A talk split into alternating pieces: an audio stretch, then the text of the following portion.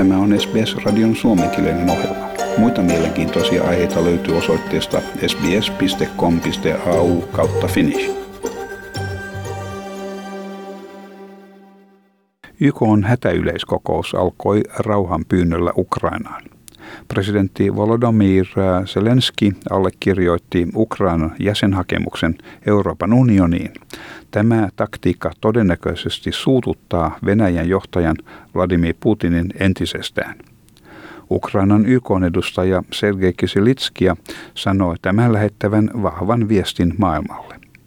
Hän sanoi, että jos Ukraina ei selviä, kansainvälinen rauha ei myöskään tule selviämään, eikä meillä ole silloin ole syytä ihmetellä, jos demokratia alkaa hajota seuraavaksi. Voimme nyt pelastaa Ukrainan, YK sekä pelastaa arvot, joihin luotamme. Tässä Sergei Kysilitsia. If Ukraine does not survive, intention, survive, international peace will not survive.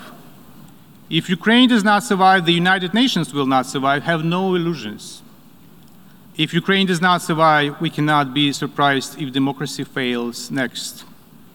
Now we can save Ukraine, save the United Nations, save democracy, and defend the values we believe in.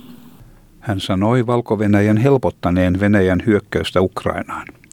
valko ulkoministeri Vladimir Make sanoo, että dialogin jatkuminen on ratkaisun edellytys. Hän sanoi tulkin välityksellä, että Valko-Venäjä ei välttele vastuuta, kuten monet lähteet antavat ymmärtää, ja että Valko-Venäjä on valmis tekemään osansa kriisin ratkaisemiseksi. The Belarusian side is not evading responsibility, as some sources are trying to imply. We are prepared to make our contribution to resolving the crisis. Kuitenkin lähes viisi tuntia jatkuneen ensimmäisen mahdollista aselepoa koskeneen neuvottelukierroksen jälkeen ei syntynyt mitään välitöntä sopimusta. Ukrainan johtajan huippuneuvonantaja sekä venäläisten delegaatio antoivat päivityksiä valko pidetystä keskusteluista. YK pääsihteeri Antonio Guterres sanoi toivovansa kyseisten keskustelujen johtavan kriisin päättymiseen. Hän kuitenkin kuvaili Venäjän ydinaseiden asettamista valmiusasemiin jäätäväksi kehitykseksi. It's never too late to engage in good faith negotiations and to address all issues peacefully. I hope that the direct talks now taking place between Ukrainian and Russian delegations will produce not only an immediate halt to the fighting, but also a path towards a diplomatic solution. Antonio Guterres vaatii solidariteettia pahenevan humanitaarisen ja pakolaiskriisin edessä, etnisyydestä, uskonnosta tai rodusta riippumatta. YK on ihmisoikeusvaltuutettu raportoi 400 kuolemasta, joista ainakin sata on siviilihenkilöitä. On myös olemassa huolestumista muista menetyksistä tuhansien ihmisten paetessa Euroopan naapurimaihin taistelujen välttämiseksi. Muut maat ottavat myös kantaa tapahtuneeseen. Bulgarian pääministeri erotti välittömästi puolustusministerinsä, joka ei suostunut sanomaan kriisiä sodaksi. Monet muut maat vastasivat myös tilanteeseen.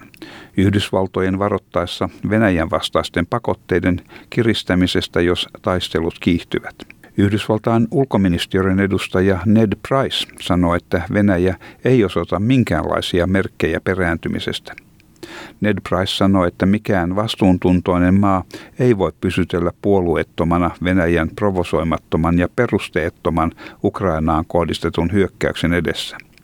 Hän totesi, että olemme myös nähneet lukemattomien maiden ehdottoman selkeät osoitukset siitä, että he ovat Ukrainan puolella. No responsible country around the world can be neutral when it comes to Russia's unprovoked, unjustified, needless uh, invasion of Ukraine. And we've seen any number of countries uh, demonstrate very clearly, very vividly, uh, that they are standing on the side of Ukraine.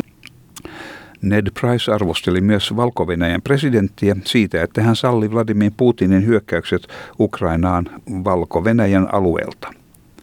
Yhdysvallat on myös karkottanut 12 YKssa työskentelevää venäläistä diplomaattia valtakunnallisista turvallisuussyistä. Lähipäivinä järjestetään uusi neuvottelutilaisuus Puolan ja valko rajalla. Tämä jutun toimitti SBS-uutisten Stefani Korsetti. Tykkää, jaa ja ota kantaa. Seuraa SBSn suomenkielistä ohjelmaa Facebookissa.